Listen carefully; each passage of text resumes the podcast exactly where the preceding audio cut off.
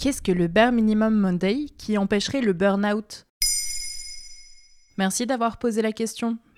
Vous avez sûrement déjà ressenti cette angoisse après un week-end bien reposant. On est dimanche soir et vous appréhendez le lundi et le retour au travail. Difficile donc de profiter pleinement du dernier jour du week-end, car dans votre esprit, vous êtes déjà au bureau. Vous n'êtes d'ailleurs pas seul.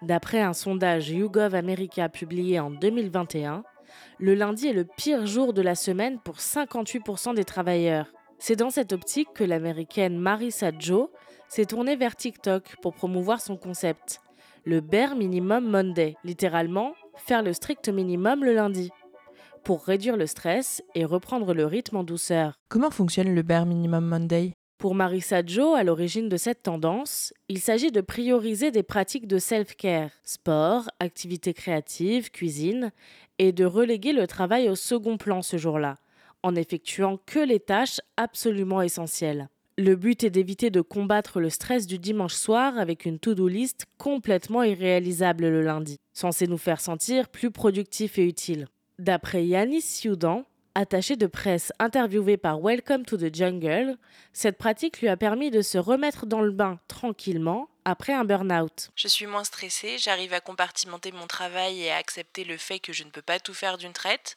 Surtout, j'essaye toujours de trouver des moments pour moi. Aller au cinéma, marcher, voir des amis. Mais ce n'est pas possible pour tout le monde. En effet, ce qu'il faut savoir sur Marissa Joe, c'est qu'elle est auto-entrepreneur et travaille chez elle. Cela lui permet donc de suivre sa propre routine, sans avoir de compte à rendre à un employeur.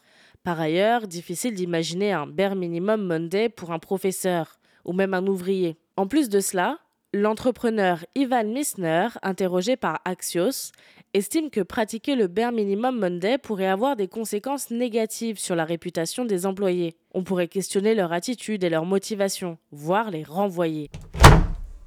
Néanmoins, cette opinion peut paraître datée pour les travailleurs de 2023, qui, d'après l'IFOP, sont 45% à faire le strict minimum au bureau pour préserver leur santé mentale. Comment puis-je appliquer le bare minimum Monday sans risquer mon emploi? Si aujourd'hui, certaines entreprises ont compris que le temps travaillé ne garantissait pas la productivité, en adoptant la semaine de 4 jours par exemple, d'autres restent attachés à des valeurs remises en question, comme le présentéisme. De fait, le mieux est, si vous êtes salarié et que votre emploi le permet, de réfléchir à l'organisation de votre semaine. Dans un premier temps, vous pouvez éviter de caler des rendez-vous importants le lundi et déterminer quelles sont les tâches que vous devez absolument accomplir et celles qui peuvent attendre. Tout se joue dans le dosage.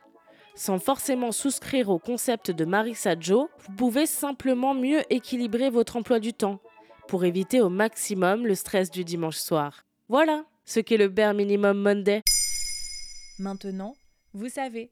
Un épisode écrit et réalisé par Mayel Diallo. Ce podcast est disponible sur toutes les plateformes audio. Et si cet épisode vous a plu, n'hésitez pas à laisser des commentaires ou des étoiles sur vos applis de podcast préférés.